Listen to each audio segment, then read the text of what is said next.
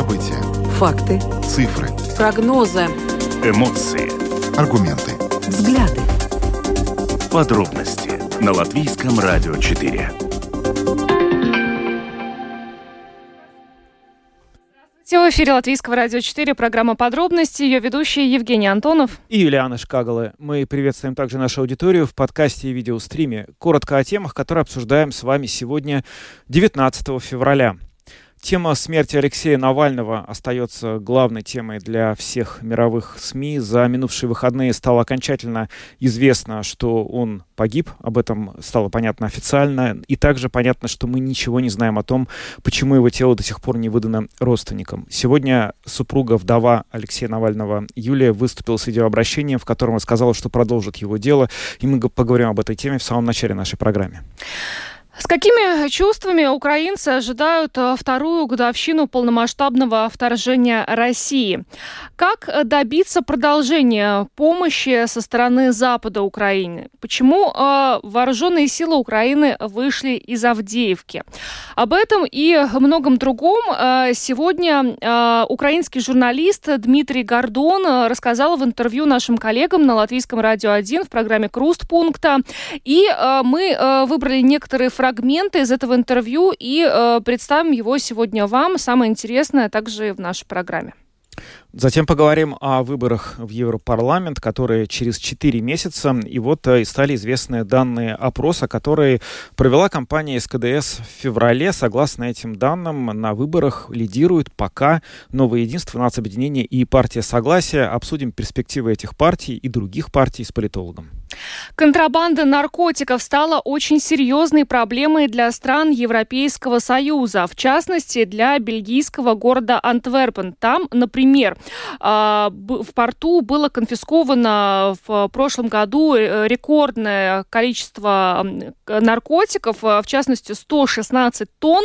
И для того, чтобы бороться с контрабандой наркотических веществ, было принято решение в Европейском союзе создать альянс портов.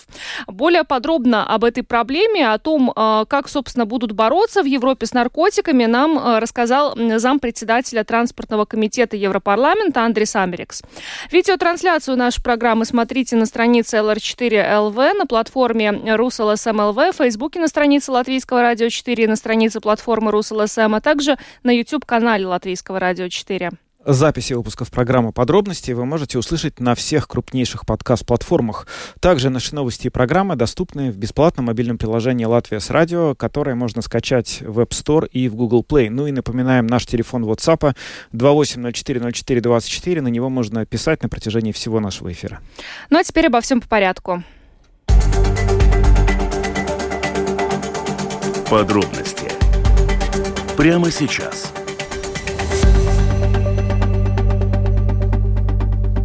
Программа «Подробности» на Латвийском радио 4. В минувшую пятницу мы узнали о том, что Алексей Навальный умер в колонии, где он отбывал наказание. И вот за минувшие выходные эта тема продолжила оставаться в топе всех новостей, потому что вопросов, что случилось и почему, по-прежнему очень много, а ответов на эти вопросы очень мало. В пятницу, как уже Евгений сообщил, мы узнали эту очень печальную новость. И вот уже в субботу утром мать и адвокат Алексея Навального прибыли в колонию в Харпе для того, чтобы, собственно, забрать тело Алексея Навального. Там их отправили в морг Салехарда. Салехард — это населенный пункт, который находится как раз рядом с этой колонией. И после того, как мать и адвокат прибыли к этому моргу в Салехарде, им там сказали, что тела у них нет. И, собственно, до сих пор непонятно, где находится тело Алексея Навального и почему его не выдают родственникам. Здесь, на самом деле, больше предположений, и родственники и соратники Навального убеждены, что, значит, есть что скрывать, раз до сих пор не выдают тело погибшего оппозиционера. Да, мы до конца не знаем не только даже, как, собственно, почему, от чего он погиб, но и когда это произошло, потому что, согласно некоторым утечкам, которые появились в российских оппозиционных СМИ, смерть Алексея Навального могла наступить не в пятницу, а еще вечером в четверг, по крайней мере, вот источник в колонии, где отбывал наказание Алексей Навальный, сообщил об этом «Новой газете». Якобы вечером уже в колонии были очень какие-то серьезные вопросы с безопасностью, приезжали машины, и на утро следующего дня были проверки буквально всех камер внеплановые, чего никогда не происходило. Ну и, кстати, российские пропагандистские СМИ, когда только опубликовали заметку о том, что скончался Алексей Навальный, в их заметках изначально, хотя заметки появились 16 февраля, в их заметках фигурировала дата 15 февраля, которую они потом тоже исправили. На самом деле, да, есть несколько версий, почему тело Алексея Навального до сих пор не выдают матери. И вот, как сказал Юлиана, одна из этих версий состоит в том, что действительно есть что скрывать, и на самом деле причина смерти — это не оторвавшийся тромб, как об этом было заявлено изначально, а что-то другое, какое-то злонамеренное воздействие на Алексея Навального. Есть еще другая версия, которая вот на этих выходных активно муссировалась в СМИ. Эта версия звучит так, что вот, допустим, сейчас тело Навального будет выдано. Что будет после этого? Похороны. Во что эти похороны превратятся? В очень крупную акцию протеста, которая произойдет буквально за несколько недель до выборов Владимира Путина, и, конечно, ему этого очень бы не хотелось, и это тоже может быть причиной, почему тело Навального не выдается. Ну, кстати, стоит отметить, что продолжаются и во многих городах России, и во многих городах Европы акции памяти Алексея Навального. Если в Европе они прошли спокойно и в мирной атмосфере, то в российских городах несколько сотен человек были задержаны и, кроме того, подвергались физическому воздействию со стороны силовиков и убирали эти цветы. Силовики на утро приходили, убирали цветы с тех мест, где, собственно, россияне их возлагали. Да, это, собственно, вообще важно понимать, о каких именно акциях, которые разгоняли сотрудники полиции, идет речь. Люди несли цветы, как правило, к мемориалам жертвам политических репрессий, на памятники, которые стояли в центре города. И вот, собственно, это возложение было под запретом, нести цветы было нельзя. После этого, значит, в сервисе российских карт 2GIS, где есть информация о каждом объекте, люди стали оставлять комментарии под сообщениями, вот, собственно, комментарии к этим памятникам. Эти комментарии были отключены. Ну, в общем, какая-то абсолютная вакханалия. Задержано было более 300 человек в Петербурге, который традиционно является лидером по задержанию. На оппозиционных митингах и акциях было задержано более 70 человек. Цифра очень большая для такого события, которое не являлось, собственно, акцией протеста как таковой. Надо сказать, что вот на протяжении всех этих выходных тоже очень много слышалось и говорилось, что вот Алексей действительно был последней надеждой очень для многих людей, которые настроены оппозиционно, которые воспринимали его так, как человека, который готов будет через какое-то время составить конкуренцию и возглавить страну, бросить вызов Путину, как он бросал его на протяжении всей жизни. И немой вопрос звучал так: кто теперь после него? И сегодня мы, похоже, получили ответ на этот вопрос. Да, сегодня вдова Навального, Юлия Навальная, выступила с видеообращением. Это первое ее видеообращение после того, как мы получили сообщение о смерти Алексея Навального. И, в частности, она пообещала продолжить дело Алексея и пообещала, что в ближайшее время мировая общественность узнает, что непосредственно случилось с Алексеем Навальным, и даже опубликует имена и фамилии тех людей, которые самым прямым образом причастны к его смерти, то есть исполнители этого преступления. Но мы для вас подготовили фрагмент этого обращения Юлии Навальной. Давайте его послушаем. 3 дня назад Владимир Путин убил моего мужа Алексея Навального. Путин убил отца моих детей. Путин отнял самое дорогое, что у меня было, самого близкого и самого любимого человека. Но еще Путин отнял Навального у вас, где-то в колонии на Крайнем Севере, за полярным кругом, в вечной зиме. Путин убил не просто человека Алексея Навального. Он вместе с ним захотел убить наши надежды, нашу свободу, наше будущее. Уничтожить и свести на нет лучшее доказательство того, что Россия может быть другой. Что мы сильные, что мы отважные, что мы верим и отчаянно боремся. И хотим жить по-другому. Алексей умер в колонии после 3 лет мучений и пыток. Он не просто сидел, не сидел, как сидят другие. Его пытали, его держали в карцере, в бетонной коробке. Пожалуйста, просто представьте. Это комната 6 или 7 квадратных метров. В ней нет ничего, кроме табуретки, раковины, дырки в полу вместо туалета и кровати, которую пристегивают к стене, чтобы на нее нельзя было прилечь. Кружка, книжка одна и зубная щетка. Больше ничего у него не было. Сотни дней. Над ним издевались, отрезали от мира, не давали ручку и бумагу, чтобы написать письмо мне или нашим детям. Его морили голодом. 3 года голода. А он не то что не сдавался, он все время поддерживал нас. Подбадривал, смеялся, шутил, воодушевлял. Ни на долю секунды не засомневался в том, за что он борется и ради чего страдает. Моего мужа было не сломить, и ровно поэтому Путин его и убил. Позорно, трусливо, так и не решившись взглянуть ему в глаза или просто назвать его имя.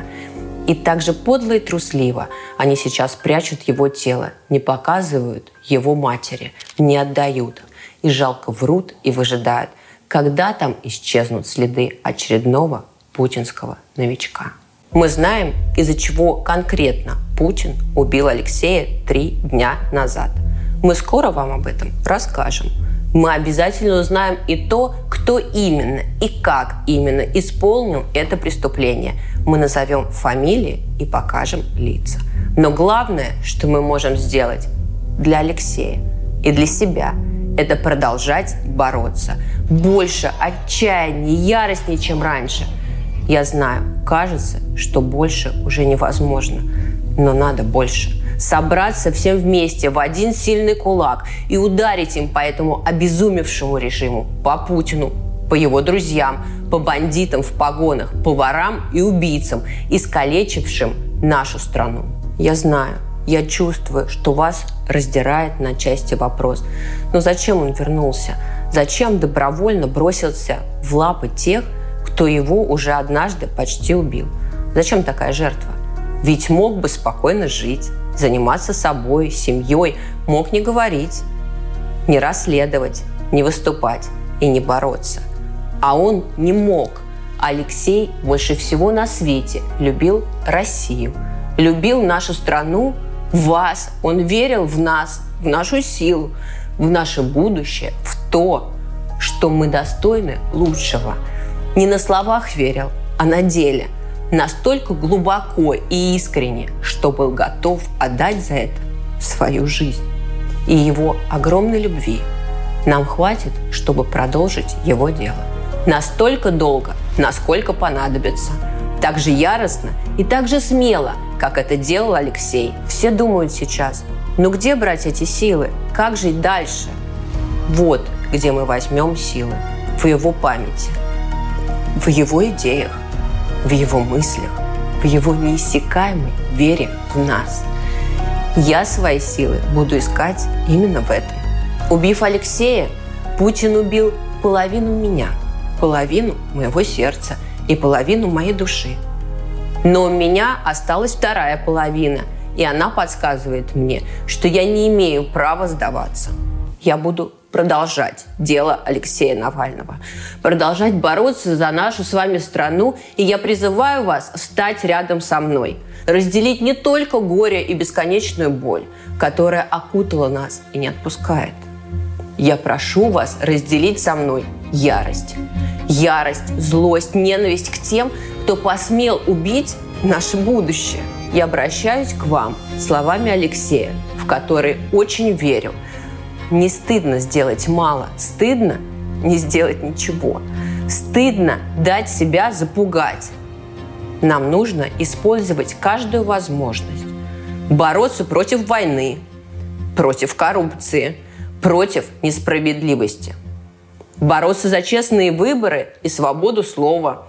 Бороться за то, чтобы вернуть нашу страну себе. Россия свободная, мирная, счастливая. Прекрасная Россия будущего, о которой так мечтал мой муж. Вот что нам нужно. Я хочу жить в такой России. Я хочу, чтобы в ней жили наши с Алексеем дети. Я хочу вместе с вами ее построить. Именно такую, какую ее представлял Алексей Навальный. Полную достоинства, справедливости и любви.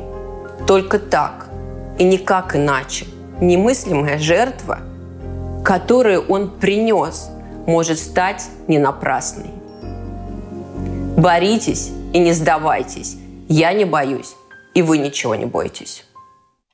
Это было обращение Юлии Навальной, вдовы политика Алексея Навального, который погиб в пятницу, как считает большинство оппозиции. Супруга Алексея, вдова Алексея, Юлия, теперь очень сложно говорить это слово, потому что совсем недавно они еще были счастливы на фотографиях вместе, а теперь уже это фотография вдовы, что он не умер сам, что его убили, и они готовы представить доказательства этого в самое ближайшее время.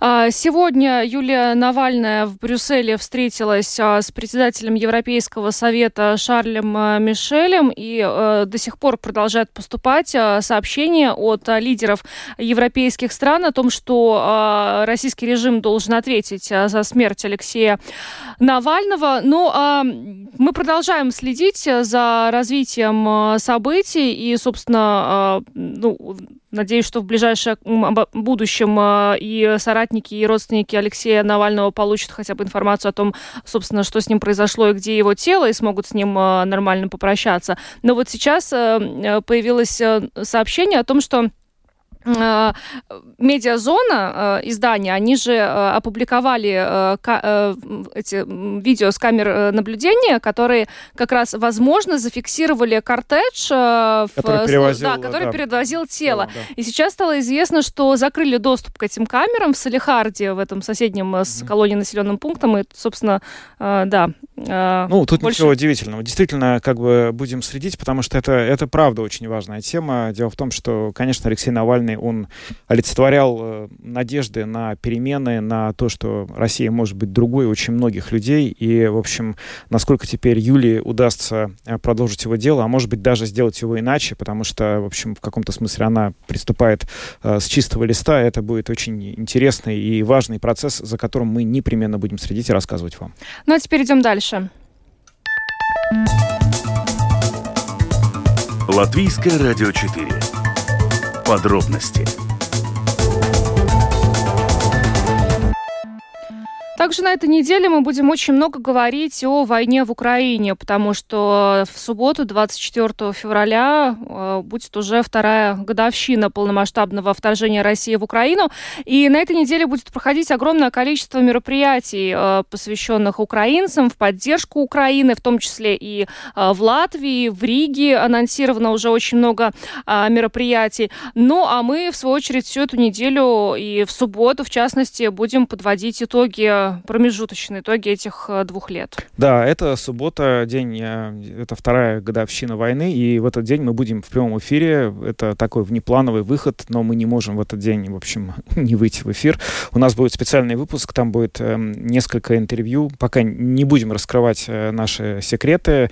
Это будут люди, скажем так, которые непосредственно либо связаны с теми процессами, которые происходят, и могут их комментировать буквально из первых рук, мы получим этот комментарий, либо очень внимательно наблюдают.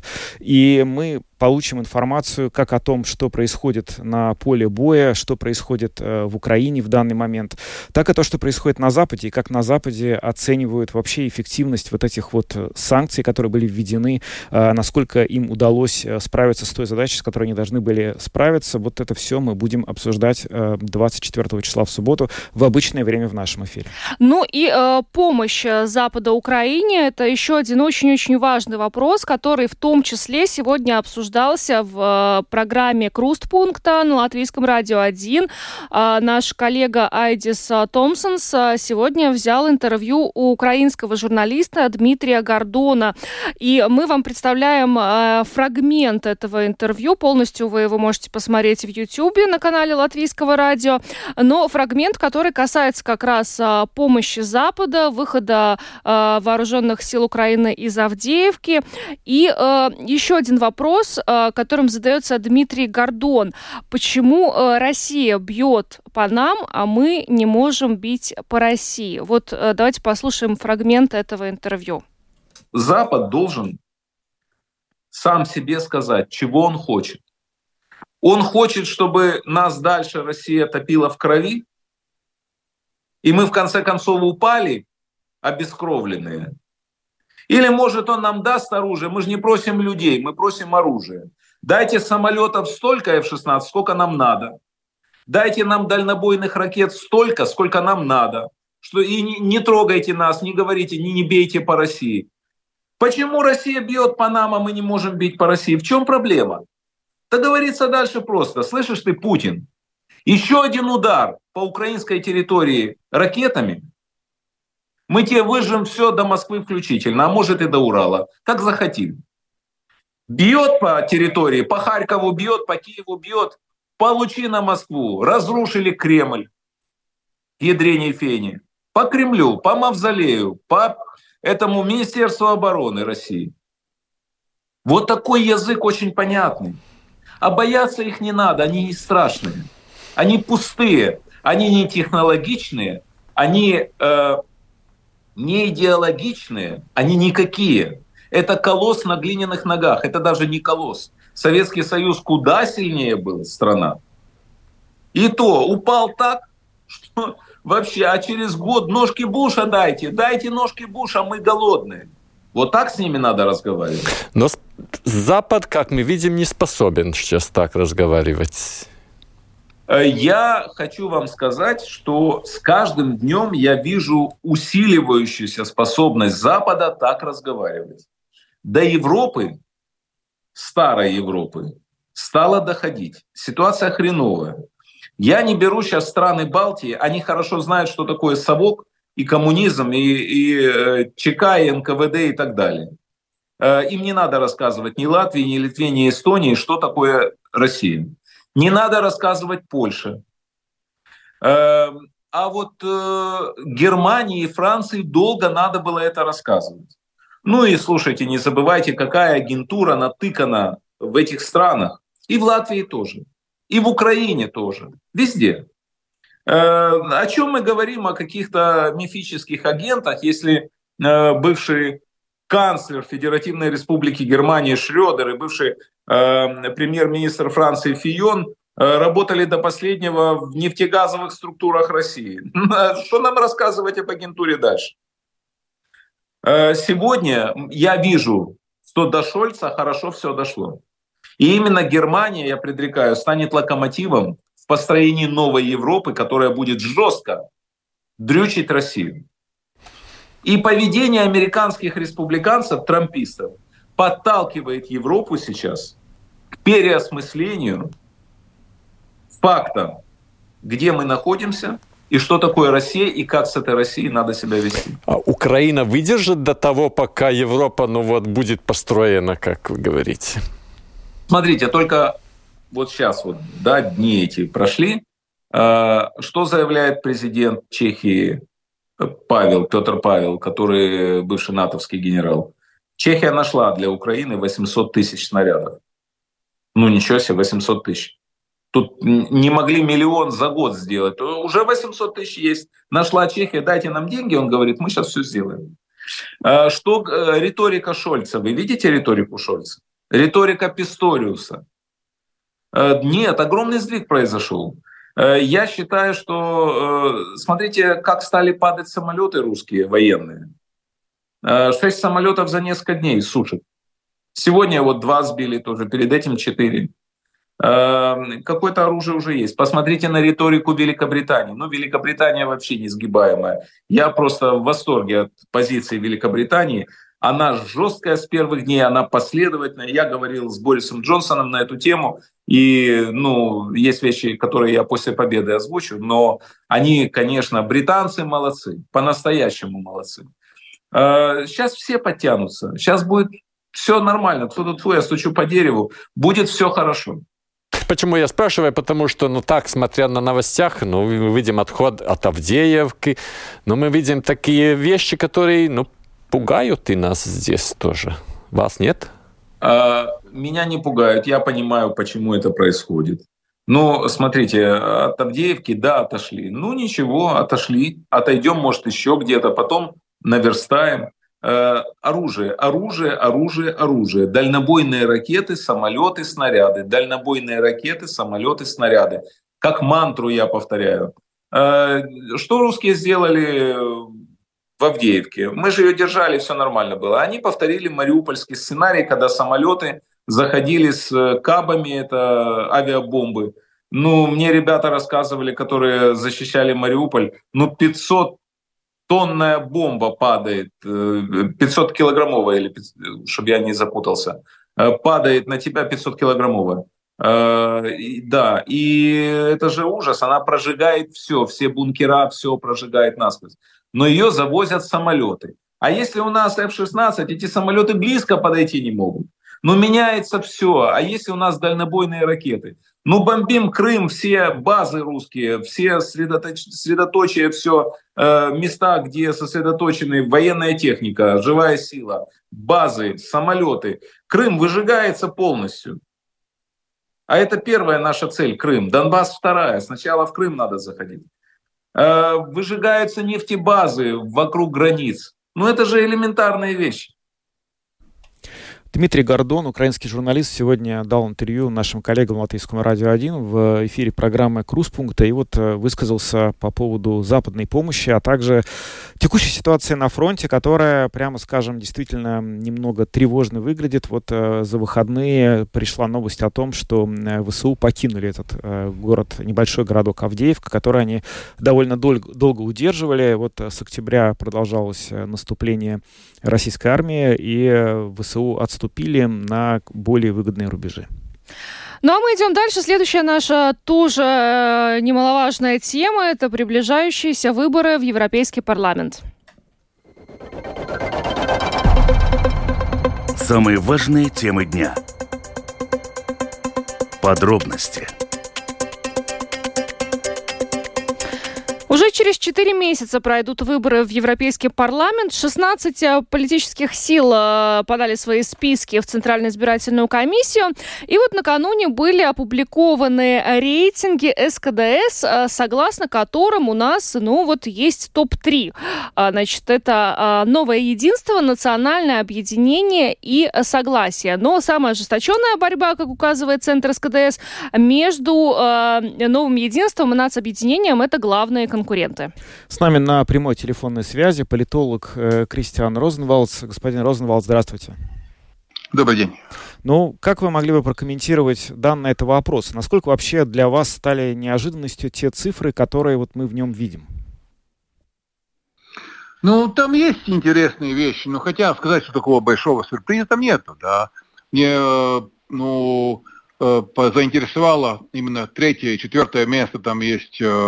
действующий депутат Ивар Сиевс и его партия Латвия Атtīstībai. Хотя это тоже нормально или понятно, что они имеют такое высокое место, тоже свои там, то же самое, что и согласие, потому что у них есть, известные люди в локомотивах. Тот же Артис Пабрикс, бывший министр, еще долго работающий в других постах министерских Латвии, и тот же самый Ивар Сиевс, который активно использует действующую плацдарм действия от того, что он сейчас там депутат. Да.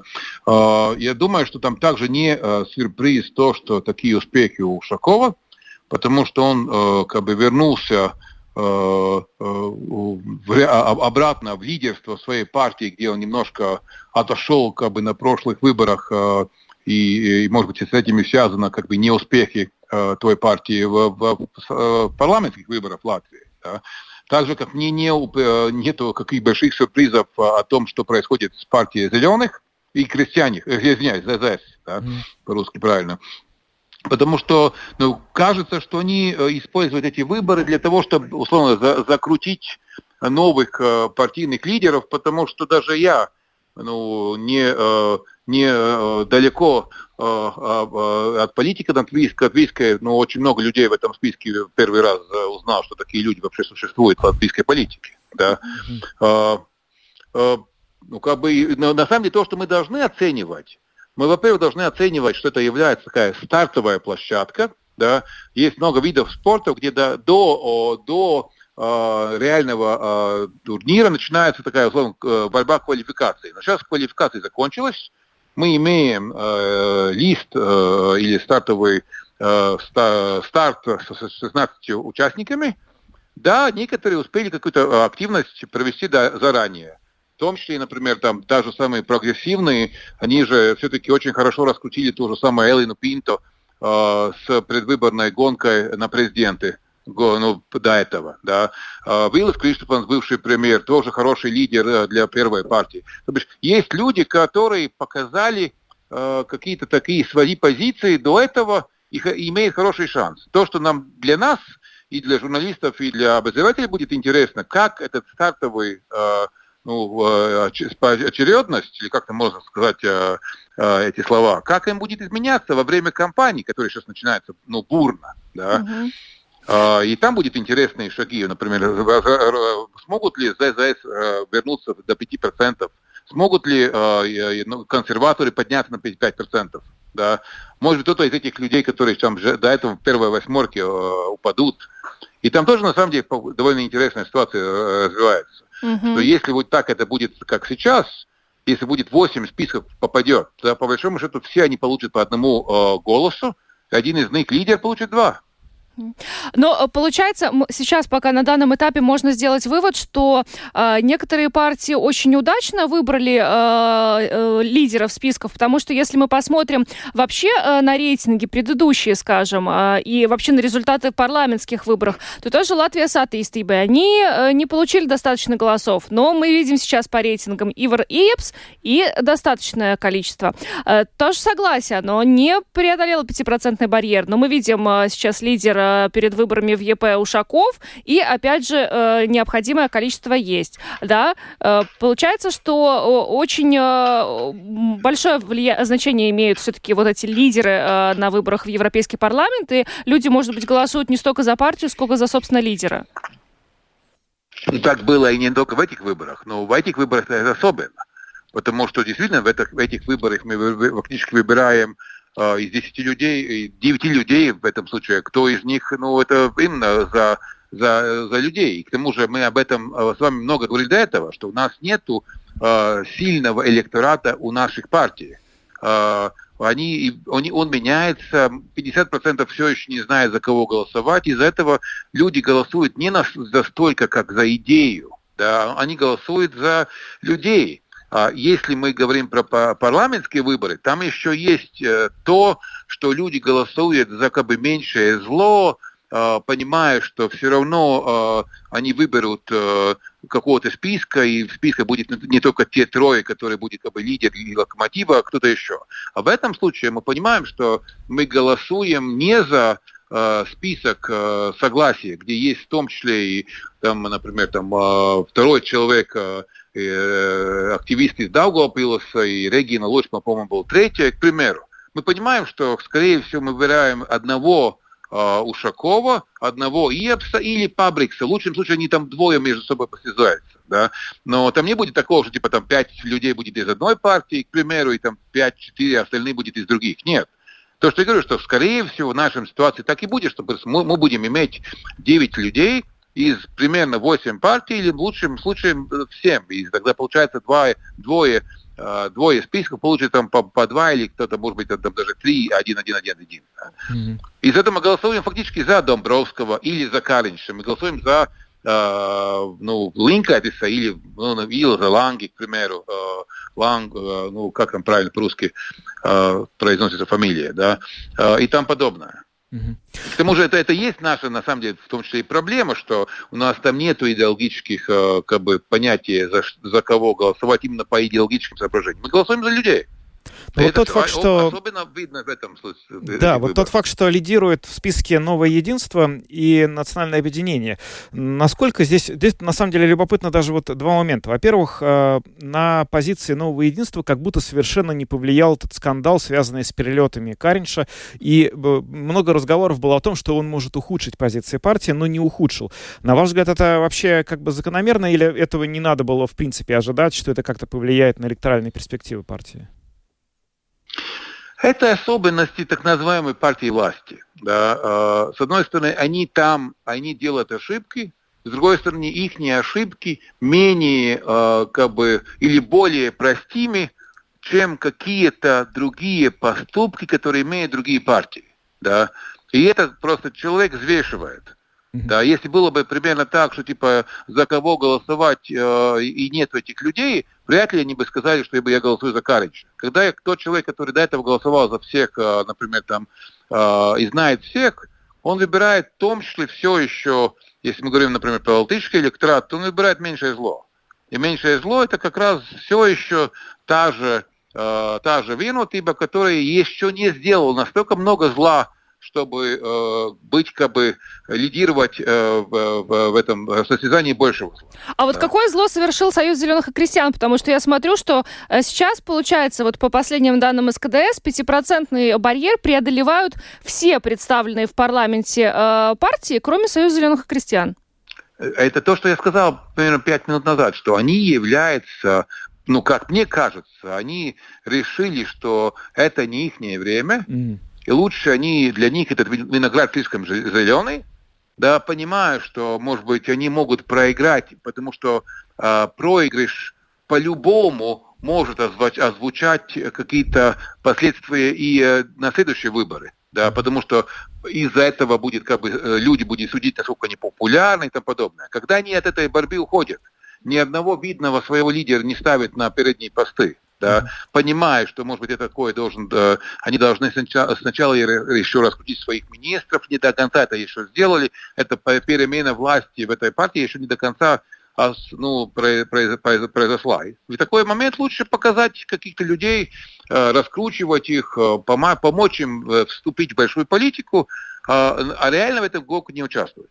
Они подняли белый флаг. И они подняли не только белый флаг, они подняли белый флаг и одновременно используют плацдарм выборов для того, чтобы раскручивать каких-то новых лидеров, о которых, скорее всего, на уже парламентских выборах или на муниципальных мы будем как минимум вспоминать, как этих людей вообще зовут. Спасибо вам большое за комментарии. Кристиан Розенвалдс, политолог, был с нами на связи. Хорошего вечера вам. Спасибо. Спасибо. Всего доброго. До свидания. Ну что ж, такие рейтинги теперь каждый месяц будут приходить, будем обсуждать, посмотрим, насколько существенно или нет будет меняться картина по мере происходящего, в том числе и в парламенте. А пока идем дальше, поговорим о большой проблеме, с которой столкнулся Европейский Союз. Самые актуальные темы дня. Подробности. Важная тема и проблема для всего Евросоюза – это контрабанда наркотиков, особенно морская контрабанда. Наркотики привозятся из Латинской Америки, из других стран, и они вот выгружаются через европейские порты. И, собственно говоря, с этим надо делать, потому что объем этих наркотиков просто растут огромными темпами. Так, например, порт Антверпена в Бельгии уже прозвали кокаиновой столицей Европы.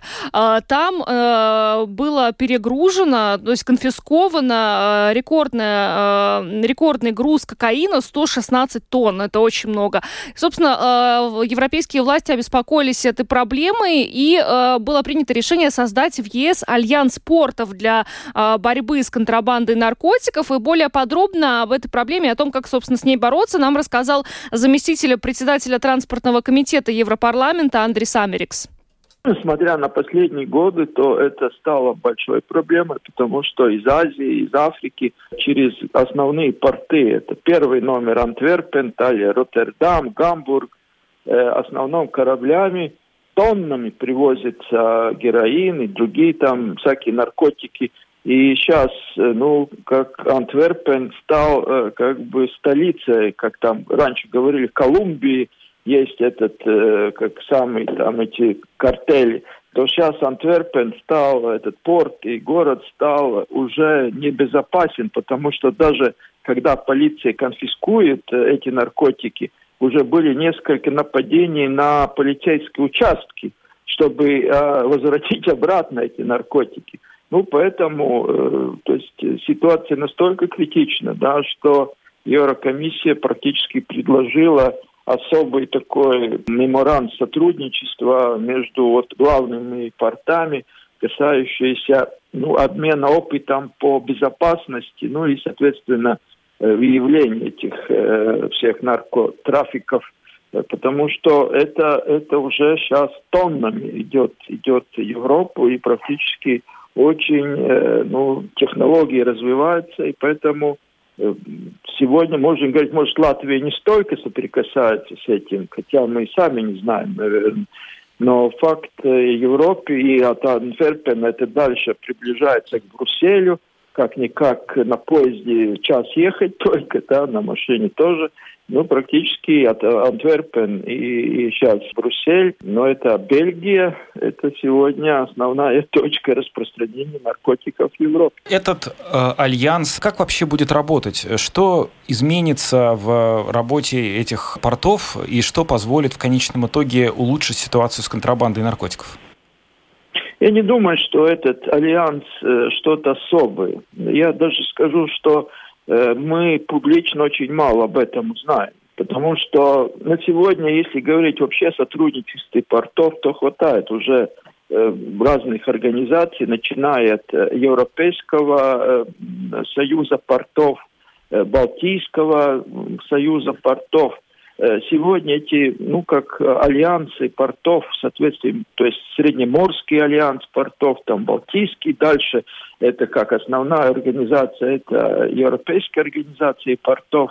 Они сегодня публичные, они работают, касающиеся там экологии, ну, перевод технологий и так далее. То, что мы сейчас говорим, это практически более такой специфичный подход, чтобы обменяться технологиями контроля за этими наркотрафиками. Ну что, скажем, изобрел там Гамбург или Роттердам, или, скажем, что сейчас происходит в Антверпене, практически сегодня идет речь о каких-то, ну, 8-10 самых больших портов.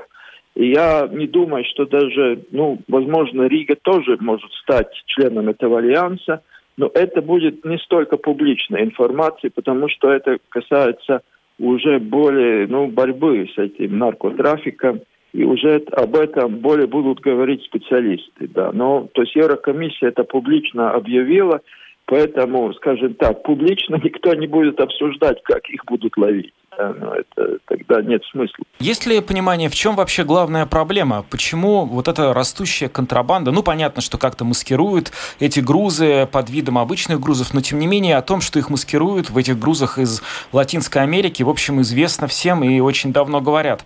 Почему даже сейчас нету каких-то хороших способов выявлять, обнаруживать эту контрабанду? Ну, я думаю, что об этом говорят уже, я думаю, последних 20 лет, как придумывают разные способы.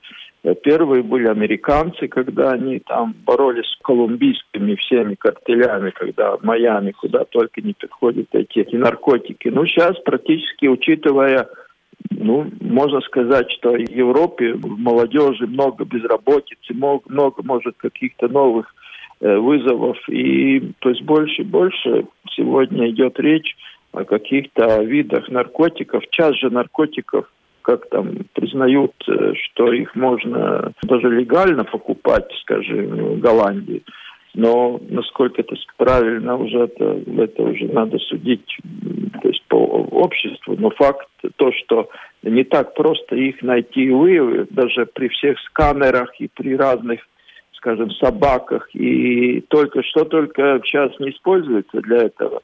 Ну и поэтому мы говорим сейчас, что более сотни тонн, скажем, в Антверпене найдены эти наркотики. Это же сумасшедшее количество, 100 тонн героина. Вы уже упомянули, что, в общем, и в Латвии тоже есть свои порты, и в них тоже приезжают грузы из разных стран, разных континентов. Есть ли какие-то основания рассчитывать на то, что в нашей стране эта проблема не приобретет такого серьезного глобального масштаба, как она вот сейчас стоит в Нидерландах или в Бельгии? Я думаю, что для Латвии более трудно то, что Латвия очень маленький рынок, да, и то есть то, что касается, даже если такие наркотики прибывают, то они потом транзитом из Латвии уходят в Европу, там, где больше рынка, где можно больше, скажем так, клиентов найти. У нас в Латвии же было где-то несколько лет назад, когда там в коробках из стирального порошка там нашли там чуть не тонну этих наркотиков. Но факт один ясно, что мы тоже в основном первые, кто будет, это Рига обязана, более рижский порт, потому что это основной пункт трафика, где приходят и контейнера, ну и, соответственно, и разные виды грузов, под которые можно где-то что-то спрятать. То есть я думаю, что в ближайшее время и в Риге надо будет, ну, как получать эту дополнительную информацию, как, ну, скажем, выявлять возможные потоки этих трафиков. Тем более, что этот обмен информацией проходит же, ну, по разным, по службам Интерпола, по службам, контролирующих, ну, эти международные все потоки.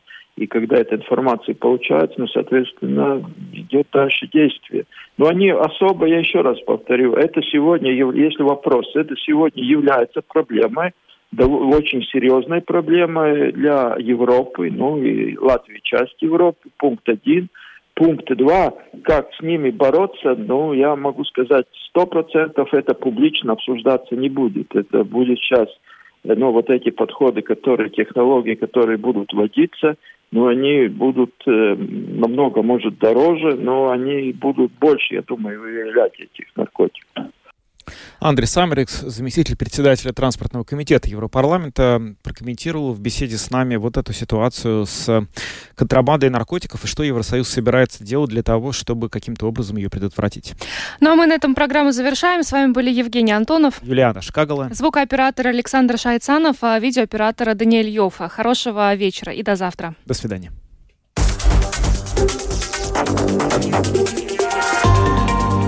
Латвийское радио 4.